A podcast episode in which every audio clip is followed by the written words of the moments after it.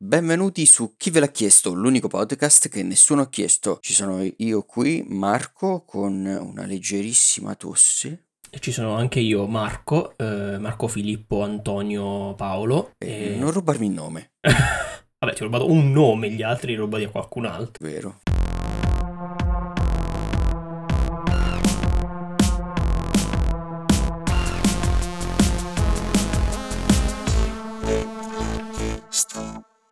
Se avete quel nome siete ufficialmente invitati a dissare Filippo. A dissare me e nel podcast e a lasciare recensioni. E... No, però vi fate un vostro podcast per dissare Filippo. Non invitiamo, va bene. Vi possiamo da tutto. Poveretti, vabbè. E niente, purtroppo oggi è giornata... cominciamo subito così, a lutto. Sì, perché cioè, se non ne parlo adesso, ne parlerò dopo e registreremo gli ultimi 50 minuti solo di io che bestemmio. Allora togliamoci subito il dente. Cyberpunk è stato rimandato per l'ennesima volta. Purtroppo è stato rimandato perché in realtà il perché vero non si sa. A detta della City Project è perché devono rifinire alcune cose per la patch al day one. Sì, praticamente il gioco non finisce il suo sviluppo nella fase quando inizia la fase gold. Vabbè, questo si sa, è vero effettivamente. E pensavano che dalla fase gold al rilascio ci sarebbe stato abbastanza tempo per rifinire tutte le cose da rifinire. Invece, a detta loro, hanno valutato in maniera sbagliata e quindi si trovano costretti adesso a rimandare il rilascio al 10 dicembre. Il problema è qual è? È che il gioco di per sé, il gioco è finito, cioè la versione del gioco 1.0 è finita, solo che loro adesso stanno rintoccando praticamente la patch del day one, non il gioco di per sé, stanno fixando i bug e quindi espandendo la patch del day one. Ovviamente un sacco di gente ha preso malissimo la cosa, me compreso, perché cioè tu non puoi dirmi sì, cioè hanno peccato perché loro hanno confermato diverse volte che il gioco non avrebbe più subito altri ritardi, quindi effettuare un altro delay dopo tutte queste promesse, tutto è stato visto abbastanza male, soprattutto per via del fatto che loro è da aprile che fanno che tirano avanti questa tiritera del no, ma il gioco è finito, siamo agli ultimi passi, dobbiamo solo effettuare un po' di polishing. È da aprile, ragazzi, cioè da aprile. Sì, ma già dai primi gameplay infatti dicevano il gioco è già giocabile.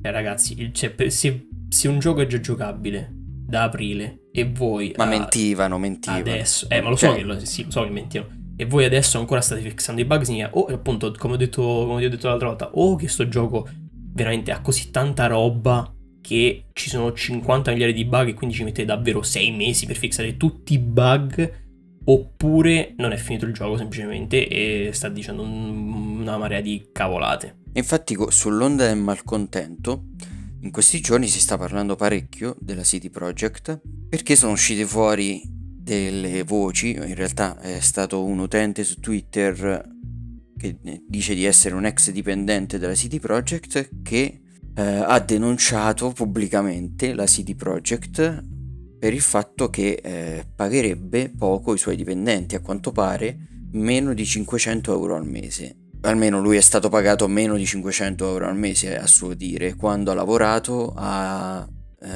gli effetti, il rendering 3D di The Witcher 3. Ovviamente c'è da dire... Ovviamente la parola sua contro quella City Project. Esatto. Cioè, c'è da dire che non è nulla di confermato, cioè non abbiamo dati alla mano, nessuno dati alla mano, quindi è un po' come se io dicessi di aver lavorato per la City Project e che mi pagano 2 euro all'anno.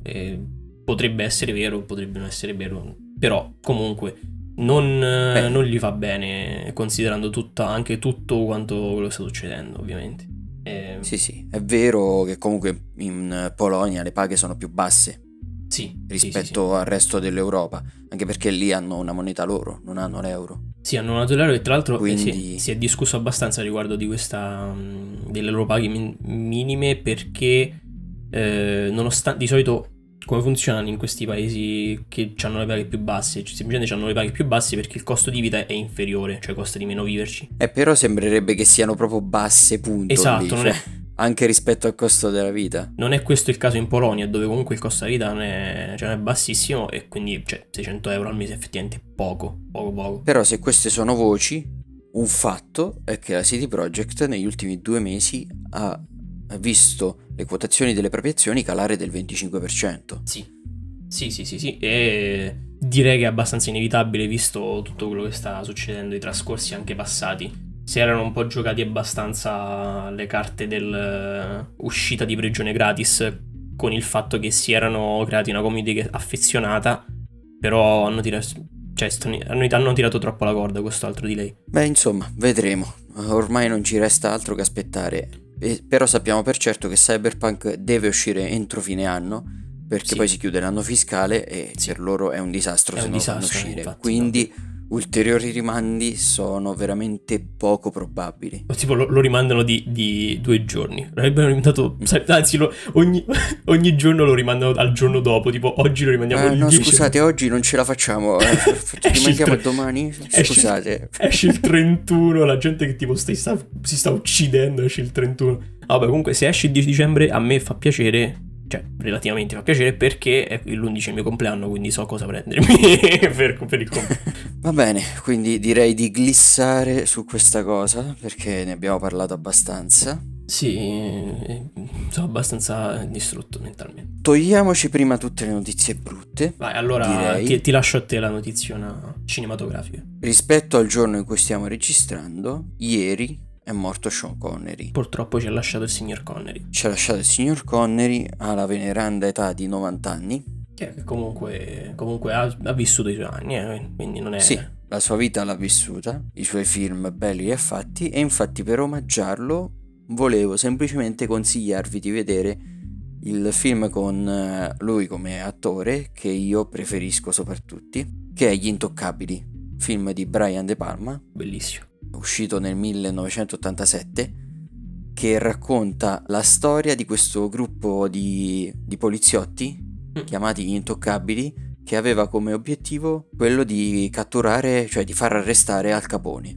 Sì, tra l'altro è uno dei pochissimi film vecchi, tra virgolette, che conosco e ho visto, perché effettivamente non posso dire effettivamente molto... molto bello, cioè la mia opinione oggettiva o cinematografica è quel che è, però. Beh, basta sapere il cast per capire che è un film assurdo. Sì. Cioè, ci sono Sean Connery, Robert De Niro, Kevin Costner, Andy Garcia. Cioè, sai che a livello di cast... mi fermo a questi, ma... a livello di cast praticamente è i mercenari dell'87. Prendono tutti questi... Sì, ma questo non è trash. Ok, non è trash, vi dico. A livello di nomi è i mercenari dell'87. Cioè ci sono tantissimi attori famosi riuniti insieme per portarlo avanti. Volevo semplicemente consigliarvelo, andatelo a vedere se non l'avete mai visto. È uno di quei film che se lo becco in TV io mi fermo e lo guardo, cioè... qualsiasi, a prescindere, un sacco di volte. Devi andare al lavoro, c'è Gli Intoccabili, no, guardate. Beh, no, in genere succede quando sto per andare a letto. Faccio un po' di zapping e se c'è Gli Intoccabili mi fermo su quel canale. Vince su tutto il resto. Ti addormenti con Gli Intoccabili. Altra notizia negativa, ma meno rispetto a questa, fortunatamente, è che il director di Halo, cioè del nuovo Halo, previsto per Xbox Series X, cioè nuova generazione, è stato licenziato. All'inizio la voce diceva in pratica che si era licenziato lui, ma a quanto pare è stato licenziato. E questo potrebbe essere un male o un bene per il progetto, non possiamo saperlo. Semplicemente conferma solamente il disastro che sta attraversando questo gioco in fase di produzione. Sì, che c'erano sicuramente dei problemi. Sì, noi l'avevo già dedotto e questo lo conferma soltanto, perché licenziare un director è un producer, abbiamo detto. È il director. Licenziare un director è tipo, cioè è come se tagli la testa praticamente a una bestia dello sviluppo. Togli il traino al progetto. Esatto. Praticamente vuol dire la direzione che avete percorso fino ad ora è non sbagliata. Va bene, cambiate direzione. Potrebbero dover rifare un sacco di roba. Gli auguro il meglio a tutti gli sviluppatori. Non alla City Project. Sì, perché comunque se va bene siamo noi quelli che ci guadagnano. Esatto. Esce un bel gioco, cioè. Parlando di teste, è uscito il nome della signorina che è stata assunta come nuovo producer di Metroid 4, che è Marisa Palumbo. Io personalmente e in generale non la conosco, no, neanche però, l'ho mai sentita. Però si vocifera che è stata dietro anche progetti abbastanza importanti come GTA 5 e Overwatch, quindi si spera bene. Beh sì, anche perché è attesissimo questo gioco, ma ormai da non so quanto tempo, dal 3 dall'uscita della Switch. Esatto, cioè più che altro il teaser l'hanno annunciato tipo nel 2017, se non ricordo male. Sono passati 3 anni dal teaser, vogliamo fare qualcosa con questo titolo? E purtroppo anche qui, come per Cyberpunk, non ci resta altro che aspettare. Sì, e infine un'ultimissima per me notizia, ma più un messaggio a chi ci segue. The Witcher 4 sarà solo su PC, PS5 e Xbox Series X. Ma io mi chiedo, ma è stato confermato? Uscirà? È stato confermato che uscirà, oppure che... Cioè, stanno lavorando a The Witcher 4? Ah no, allora, The Witcher 4 è il prossimo, hanno detto che è il prossimo progetto, quindi ci iniziano a lavorare sicuramente, cioè è confermato che lo faranno. Aspetta, forse ricordo, non potrebbe anche essere che non c'entra niente Geralt? Ah, nel 4 no, nel 4 da quanto... o mi sto sbagliando? No, nel 4 in teoria non c'entra niente Geralt. Ah ok, allora mi ricordavo bene. Sono abbastanza sicuro che dato che ancora non è stato detto niente di questo gioco, è solo stato detto che lo faranno, però si vocifera che probabilmente sarebbe stato un po' una svolta a livello di sia tecnico sia di trama, perché probabilmente sarebbe stata introdotta forse una customizzazione del personaggio. Si diceva che magari si sarebbero giocato un Witcher personalizzabile, non Geralt. Vedremo, ancora non è stato detto niente, però si vocifera questo.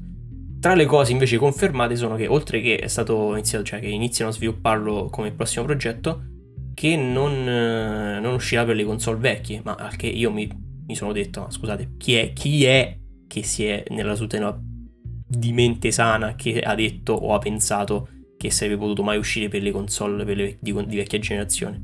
Ragazzi, ormai... Capite che uscite le console nuove, le case di sviluppo non avranno motivi per fare... Per castrare il proprio gioco, praticamente. Esatto, perché esatto, è quello. Cioè... Ma a parte questo, cioè, forse chi pensava questa cosa non si è reso conto che questo The Witcher 4 uscirà fra anni. Esatto, sì, probabilmente uscirà di nuovo. Non è una cosa vicina. No, assolutamente no.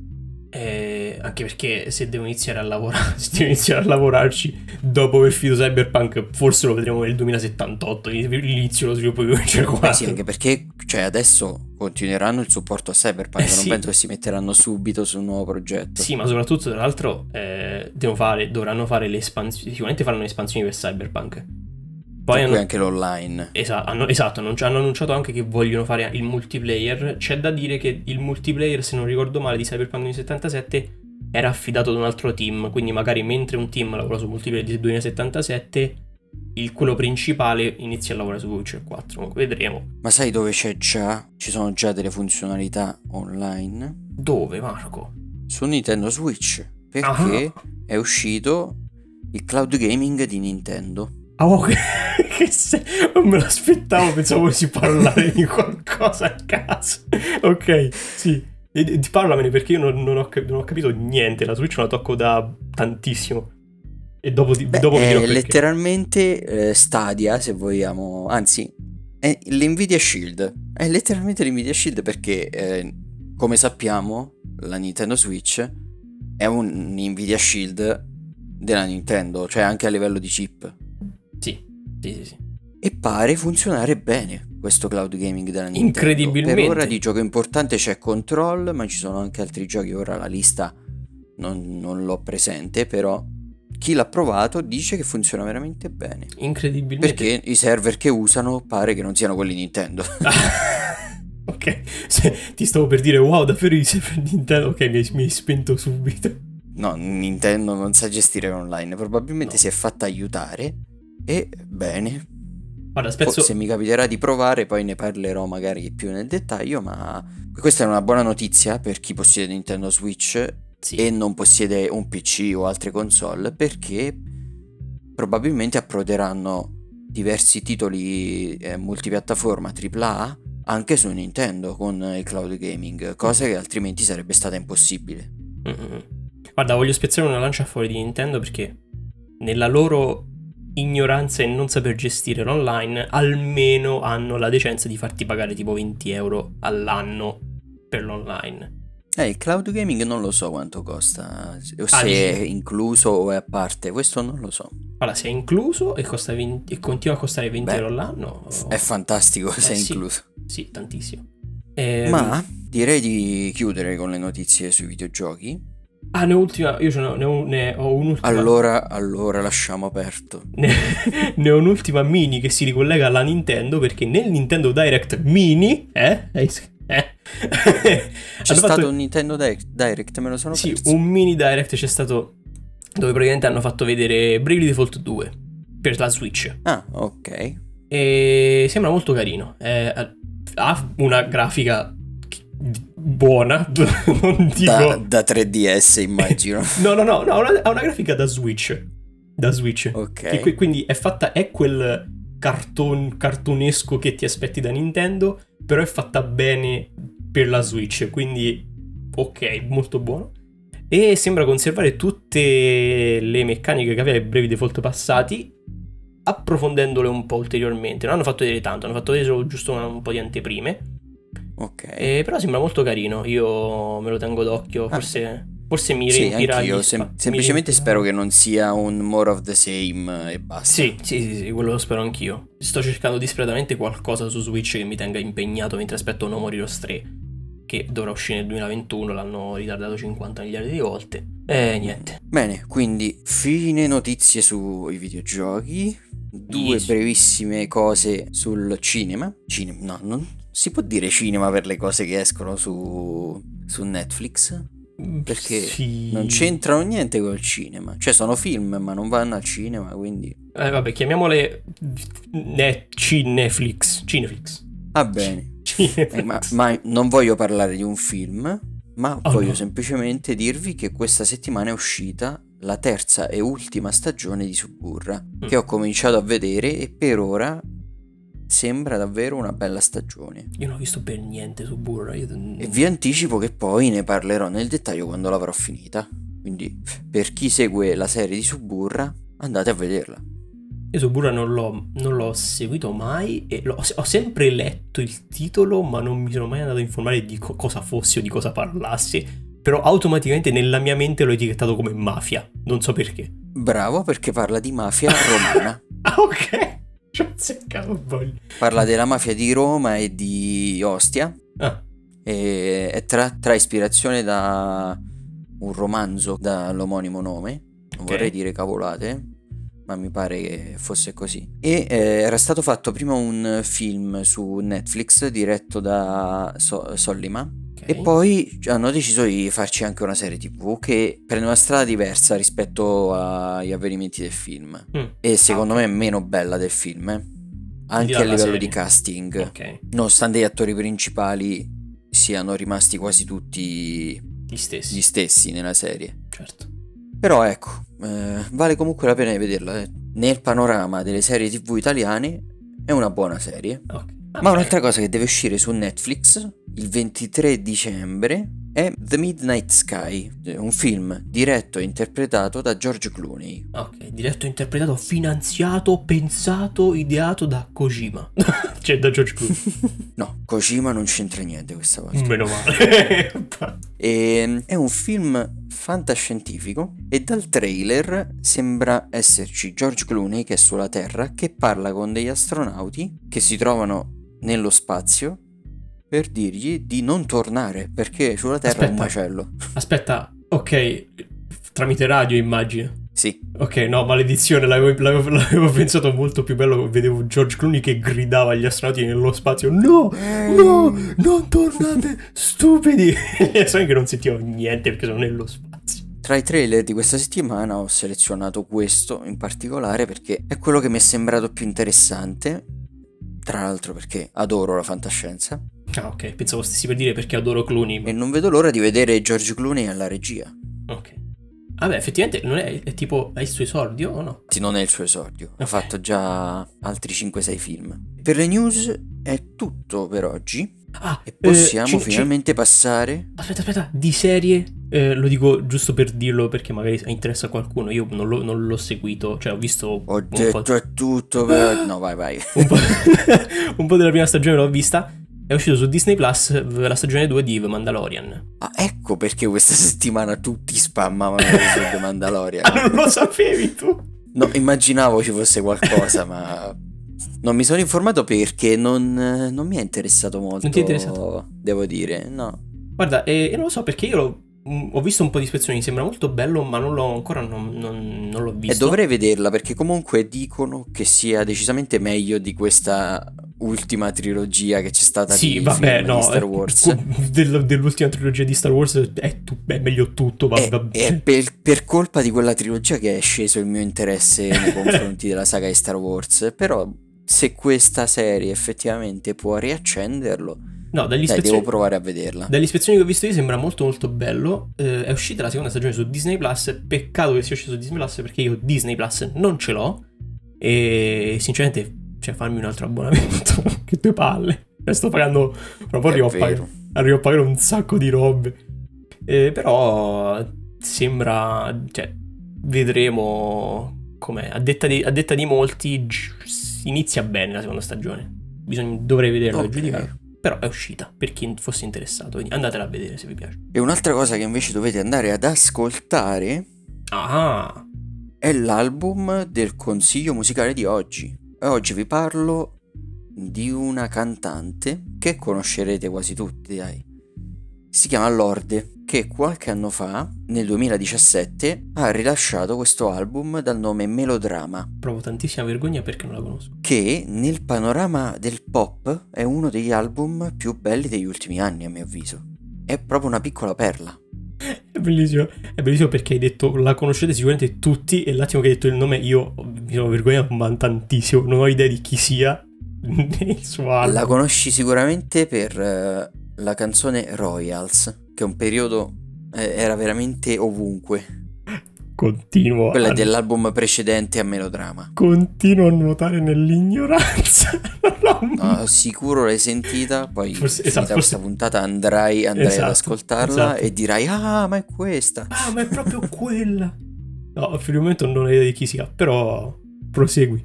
È pop, quindi. Comunque è un album pop. Ok. Con molta elettronica. Bene, non mi interessa. È veramente a livello di produzione qualcosa di eccezionale. Io vi consiglio di andare ad ascoltarlo e poi aspettare come me impazientemente il suo prossimo album, che purtroppo a causa del coronavirus, come altre cose, è stato rimandato. Ah, maledizione. Come Cyberpunk. Ma Lorde la adoro proprio come artista. È diversa da altre cantanti. Non le piace stare sotto la luce dei riflettori, a parte quando ha da fare il tour, non è social, diciamo, è un altro tipo di personalità rispetto a quello che il mercato impone ai giorni d'oggi. Lei si nasconde. E devo dire che questa cosa mi piace molto. Lei si nasconde. Quando esce il suo nuovo album lo fa uscire ma non lo dice a nessuno.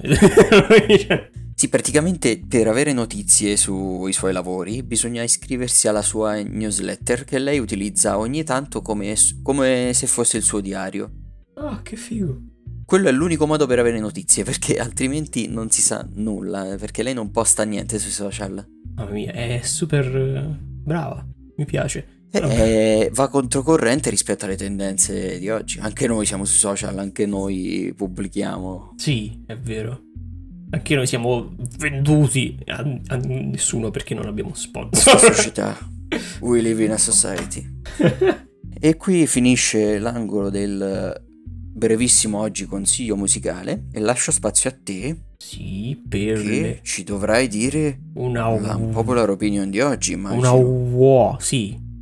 E la mia wow è che il nuovo Halo, che prima abbiamo menzionato, nonostante sembrasse stagnante, nonostante sembrasse avere la grafica del 2011 probabilmente, a me piaceva il nuovo, la direzione che sta, a me piaceva la direzione che stava prendendo, cioè dai gameplay che si erano visti, a me piaceva, sì, mi piaceva.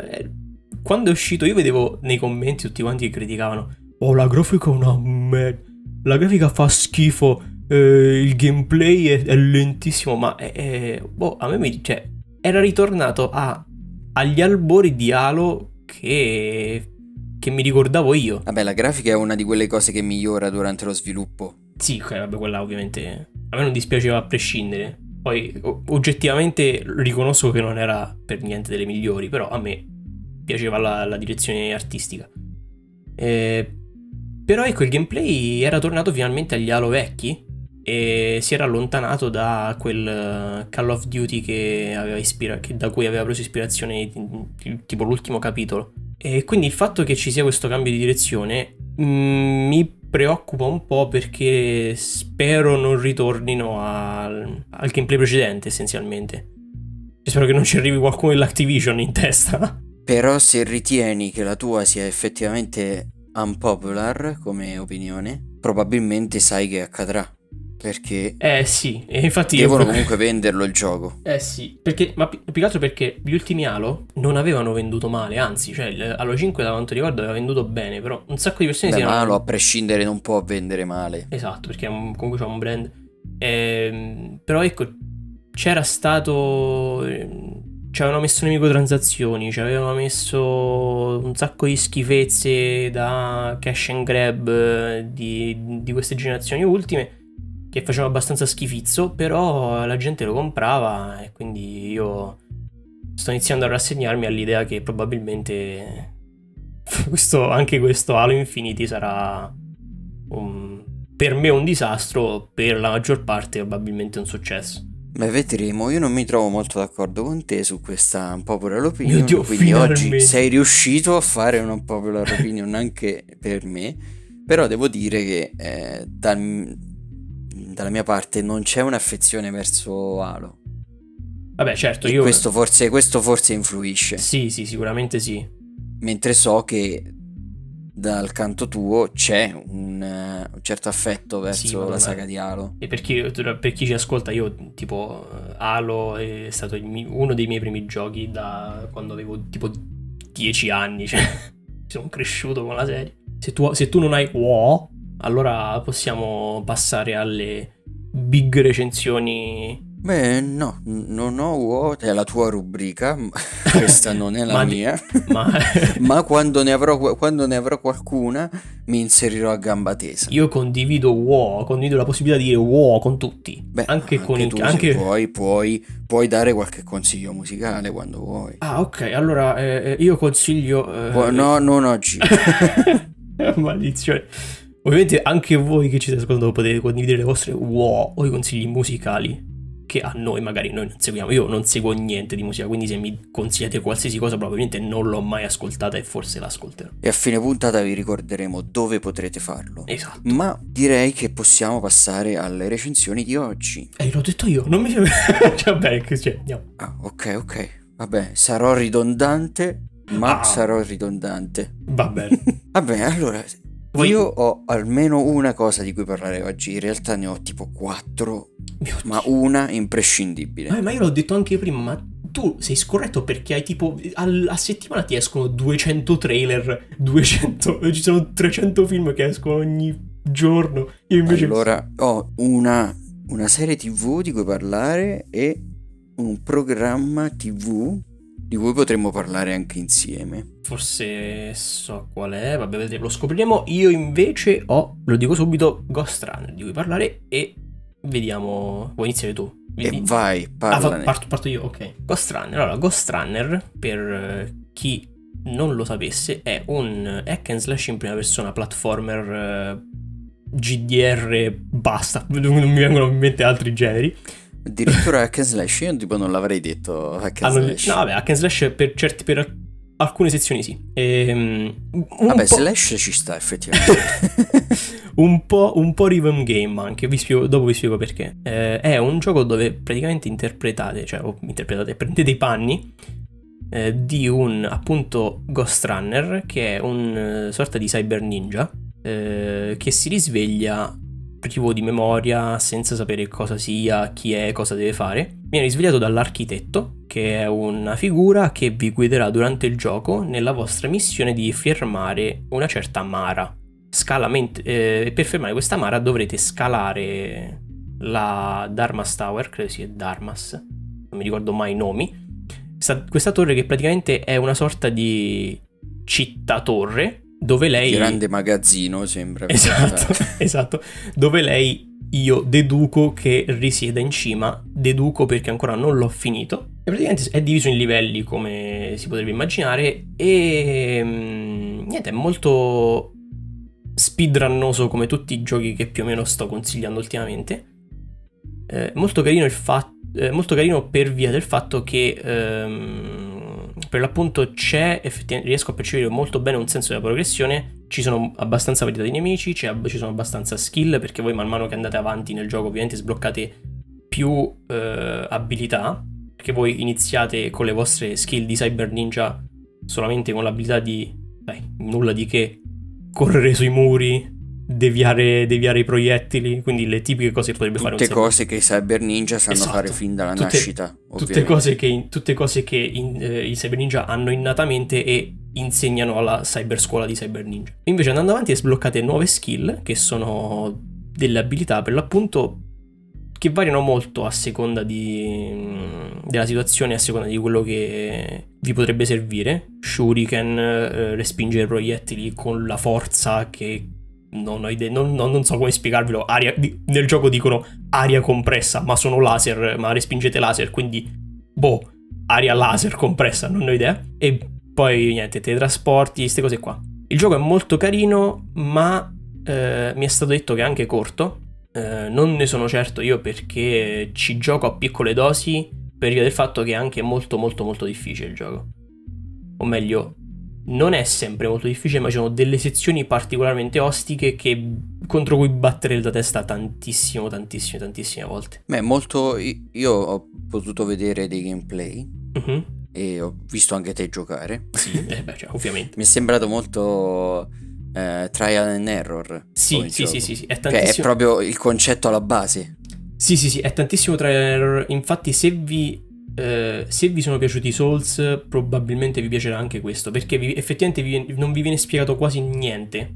Cioè, il tutorial c'è, ma è tipo, vi dice: ehi, con questi tasti ti muovi, puoi correre sui muri, con questo tasto tiri una spadata, fine. Nei vari livelli, nelle varie sezioni che incontrate, non vi vengono offerte alcun tipo di dritta, alcun tipo di consiglio, perché effettivamente le sezioni e gli ostacoli in cui incapperete possono essere sorpassati in diversi modi. Cioè, magari prima uccidete un nemico, poi ne uccidete un altro, poi andate a prendere quell'oggetto che vi serve, e mentre magari un giocatore fa l'esatto opposto.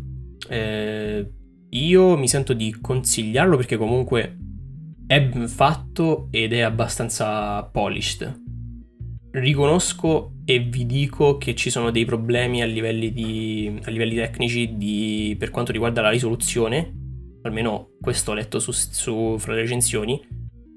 Io giocando al gioco in 1080 non ho avuto problemi su PC, però ci sono alcuni che si sono lamentati del fatto che la risoluzione rimanesse a 1080, oppure non venisse upscalata, oppure non si adattava bene. Io non so dirvi, però se ve lo volete... Quindi per risoluzioni maggiori... Esatto, per risoluzioni maggiori probabilmente c'è il problema.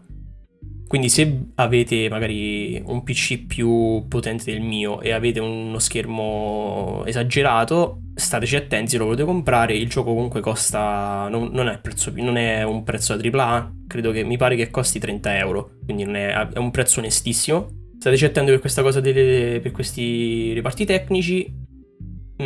Io sapendo, ovviamente, vi ricordo che io apprezzo questo tipo di giochi e ne prenderei volentieri tutti quelli che escono. Gli do un solidissimo 8. Non è sinceramente alla pari di Cyberhook, perché Cyberhook mi divertiva molto di più, anche se era trial and error proprio come questo.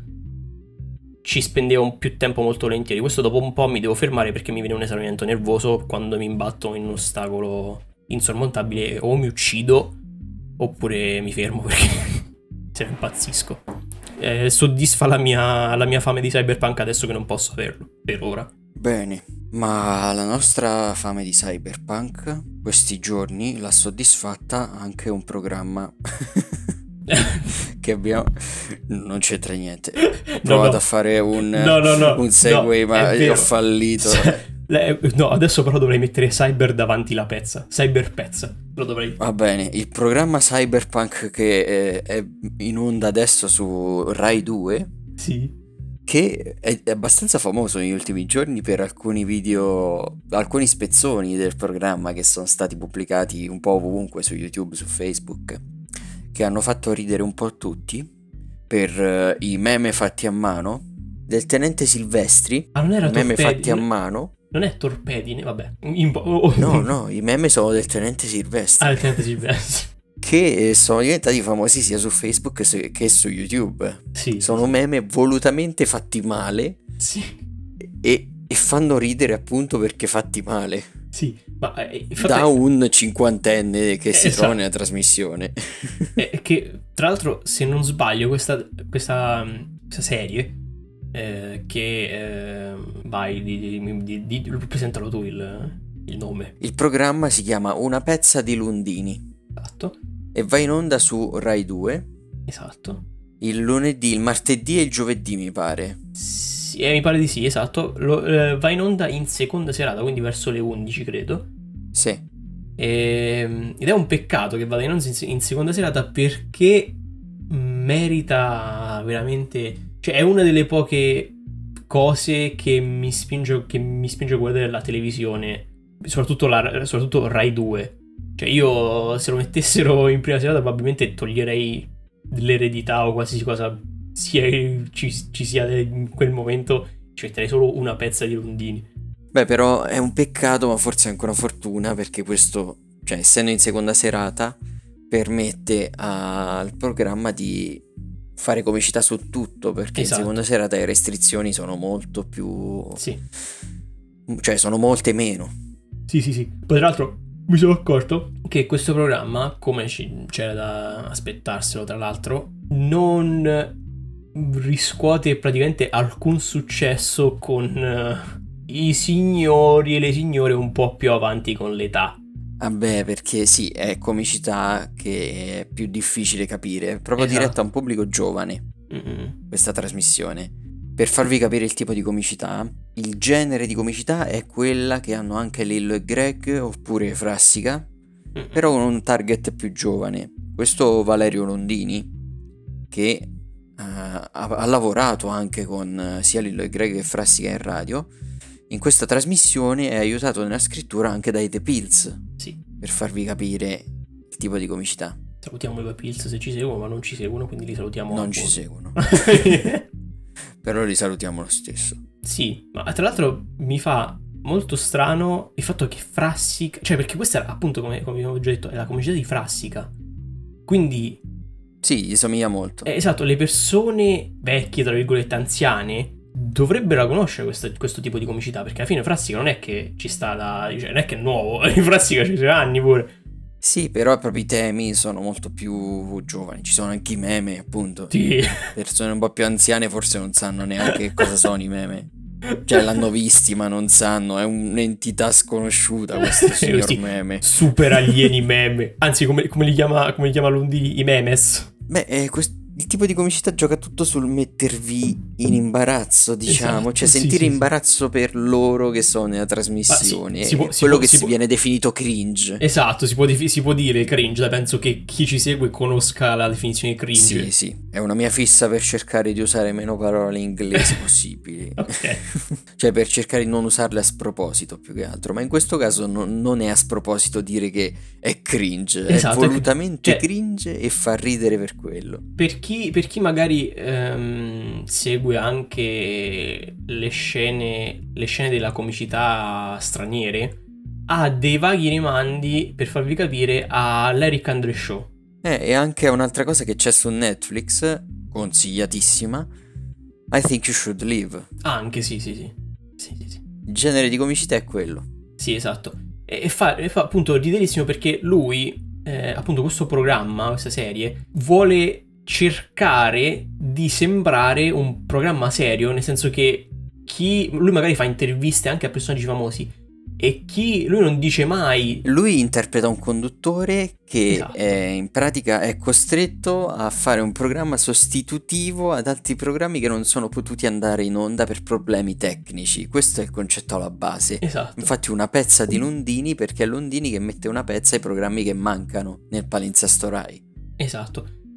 Cioè il bello è questo, è che anche gli ospiti che invita, loro magari buona parte ovviamente lo sanno, perché chi gira comunque nel regge il gioco, esatto, regge il gioco. Però ci sono alcune perle bellissime di personaggi o persone che proprio non seguono la scena Rai, che vengono invitati a questo programma, non sanno niente e quindi vengono totalmente. Sì, alcuni sembrano ignari, esatto, proprio. Li vedi proprio che sono a disagio, perché cioè questo è come se fossero davanti ad un pazzo che se ne esce con le cose più assurde, e loro o reggono il gioco oppure impazziscono in diretta. È bellissimo. Detto questo, io gli voglio dare un voto. Gli do 9 su 10 perché per me è proprio la comicità che sì, adoro di più questa. A una cyberpezza di Cyber Lundini io ho anche, sì, diciamo che sto attorno anche a quel voto, perché è da tantissimo tempo che non mi faceva ridere qualcosa genuinamente, specialmente offerto da Mamma Rai, quindi se lo merita tutto il 9. Perfetto. Invece una cosa che non mi ha fatto ridere. Oh no. Ah, forse a tratti qualche risata sì, ma non è una cosa comica. È la serie che è uscita questa settimana su Netflix dal titolo Queen's Gambit. Ah, ok, quella roba degli scacchi, sì. Serie basata su un romanzo di un signore che giocava a scacchi, un vecchio sta là. Serie basata su un romanzo scritto da Scott Frank. Madonna, Scott Frank mi sembra un nome inventato, cioè tipo qualcosa che potrei inventarmi io sul momento per un personaggio. Scott Frank sembra tipo Jerry Scotti. Scott Frank. È Jerry Scotti. È bellissimo. Scusa, vai avanti. Scritta da Scott Frank insieme ad Alan Scott. Ma come? La serie. Ok. Ah, no, scusa, allora mi correggo. Il romanzo era di Walter Tevis, e invece io stavo confondendo con i creatori della serie, che sono Jerry Scotti, Scott Frank. Madonna, Jerry Scotti, Scott Frank. e Alan Scotti, cioè Alan Scott. Oh, mi sto iniziando a confondermi tantissimo. Confonderò tutti con questa cosa. Non so più chi sono. In pratica parla di questa ragazza, Beth Harmon, e la storia ci racconta la sua vita praticamente dalla sua infanzia, in cui impara a giocare a scacchi fino a che non diventa adulta. Cioè, ah, ok. Cioè, mi aspettavo mi aspettavo qualche plot twist. Stavo per fare spoiler, ma ok. Ah, ok. Fino a quando? Mi sono fermato. Ci narra della sua storia da giocatrice di scacchi, dalla sua infanzia in poi. Ok. La domanda è: come rendere interessante una storia sugli scacchi di cui a poca gente frega? Ci metti gli ologrammi, la gente che grida e dichiara gli attacchi. Alla Yu-Gi-Oh! Questo, scusa. No, quello sarebbe un anime sugli scacchi. Ok, vero, perdona. Beh, è reso interessante dalla regia, dal montaggio, che durante le partite di scacchi è frenetico quasi. E quindi le rende interessanti e non noiose. E dalle vicende proprio del personaggio, che è un personaggio fin dalla sua infanzia, quindi fin da subito vedrete che è un personaggio tormentato, perché è un orfano e poi ha anche altri problemi che non vi spoilerò. No, perché sto ridendo, non devo sapere, scusami. Stai ridendo di un orfano? No. È che mi hai detto mi sono immaginato tipo queste inquadrature velocissime della gente che muove lo stesso pezzo avanti e indietro, senza, così per far vedere che è veloce. No, non ci sono cose di questo tipo, tipo le immagini che tremano nelle scene d'azione. Esatto. Oppure le, tipo, dei film brutti. Esatto, oppure tipo nei cosi, in tutti i film di quell'agente segreto addormiente che non mi ricordo mai il nome, che tipo la telecamera gira. Di Bourne. Esatto, sì, di Bourne, che la telecamera gira. A livello di regia i Bourne sono pessimi, però va bene, non stiamo parlando di Bourne. No. Ok, scusa, quindi ok, stiamo parlando di quella povera. No, qui è montaggio fatto bene. Ok. Non è montaggio alla serie di The Bourne. Ok.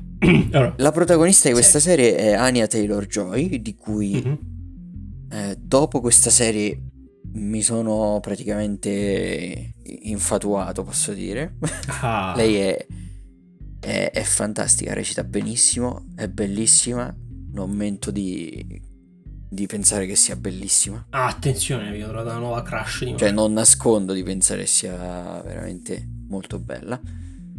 Ed è, cioè, ruba la scena a tutti gli altri personaggi di questa serie. Quindi fa proprio, fa paura, cioè, da come me la presenti è tipo la god... Vabbè, è la protagonista, ha il ruolo principale. Gli altri personaggi sono tutti di contorno, ma lo sarebbero stati a prescindere, perché lei è in uno stato di grazia, diciamo, in questa serie. È proprio bravissima. Io non posso fare altro che consigliarvela.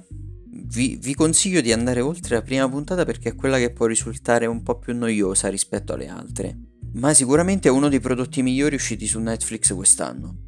Dura solo 7 episodi, è una miniserie e si conclude con questa unica stagione, e quindi ve la consiglio veramente tanto. Ok, visto che tu questi giorni stai giocando a scacchi, Sì, questa serie mi ha fatto venire voglia di rigiocare a scacchi. Giocavo un pochetto, ma adesso questa serie ha riacceso la mia voglia di giocarci. Quale pezzo degli scacchi gli daresti a livello di importanza a questa serie? Sapendo ovviamente che il re è il più importante, perché se ti mangiano il re perdi. Allora, visto anche il nome della serie, The Queen's Gambit, che per chi non lo sapesse, curiosità, è una strategia scacchistica, io gli darei... Il pedone. No, stavo per dire che gli darei la regina, però se il re è 10, la regina è 9, e forse 9 non glielo darei. Ah, ok. Allora gli darei... ci stiamo più andando verso un... Qual è effettivamente un pezzo più... è più importante, l'alfiere o il cavallo? Il cavallo. Allora gli daresti un cavallo. Perché l'alfiere fa cose che anche altri pezzi possono fare, come la regina, dal mio punto di vista. E poi magari sto dicendo una cavolata assurda, qualche ascoltatore che gioca a scacchi mi ucciderà. C'abbiamo gli esperti di 2600 di Elo negli scacchi che ti stanno per uccidere. Però ecco, la regina può fare la stessa cosa che fa l'alfiere, muoversi in diagonale, no? Mentre anche la regina, che può fare praticamente tutto più o meno, non può fare quello che fa il cavallo. Fa il cavallo, certo. Quindi direi, dai, gli do un cavallo. Sul re. Gli dai un cavallo sul re. Vai, perfetto. Quindi come è uno scacco matto. Sta a voi interpretare che voto in decimi io ho dato. Ok. Faremo i criptici. Ah, mamma mia, bellissimo fare i criptici. E guarda, per oggi mi fermerei qui, perché... perché altrimenti facciamo una puntata di 1 ora e mezza. Ma ti darò, come altre volte, anticipazioni su quello ti recensirò le prossime volte. Per forza, tu puoi farlo, io vivo alla settimana con le liste dei giochi. Allora, le prossime recensioni riguardano insetti e... Cosa? Sono 2 recensioni, una riguarda gli insetti. Ah, ok, però non recensisci gli insetti. Chi lo sa, forse recensirò gli insetti. No. Sei diventato un uomo che studia la scienza degli insetti, che non mi ricordo come si chiama. E entomologia. Sei diventato un entomologo. E l'altra invece riguarda dei... Come si dice quando... C'è un termine specifico per quando qualcuno finge di essere un'altra persona?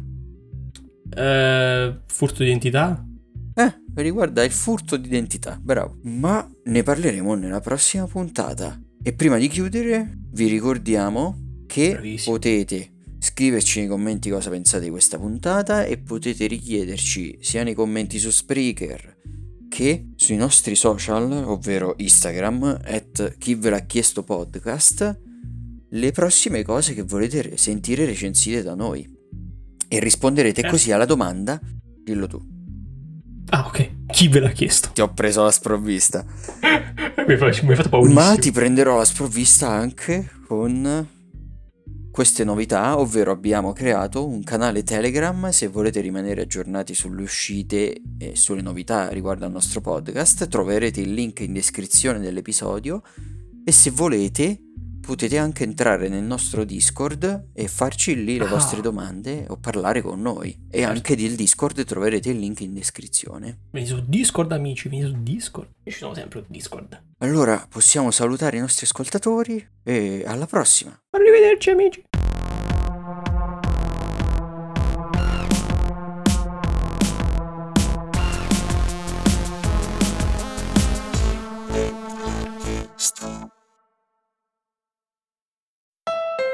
Hey, Mid-Atlantic, it's me, Winter. Just a heads up, I'm going to ice and snow all week, but if you're driving a Honda, you'll be fine. And right now, Honda is offering its best ever APR on the entire Honda SUV lineup. CR-V, HR-V, Pilot, Passport, and more. With real-time all-wheel drive and all the safety features included with Honda Sensing, like a collision mitigation braking system and adaptive cruise control. Oh, and don't forget to turn on your heated seats. It's going to get cold. Sorry. See your local Honda dealer today. Hey, Mid-Atlantic, it's me, Winter. Just a heads up, I'm going to ice and snow all week, but if you're driving a Honda, you'll be fine. And right now, Honda is offering its best ever APR on the entire Honda SUV lineup. CR-V, HR-V, Pilot, Passport, and more. With real-time all-wheel drive and all the safety features included with Honda Sensing, like a collision mitigation braking system and adaptive cruise control. Oh, and don't forget to turn on your heated seats. It's going to get cold. Sorry. See your local Honda dealer today.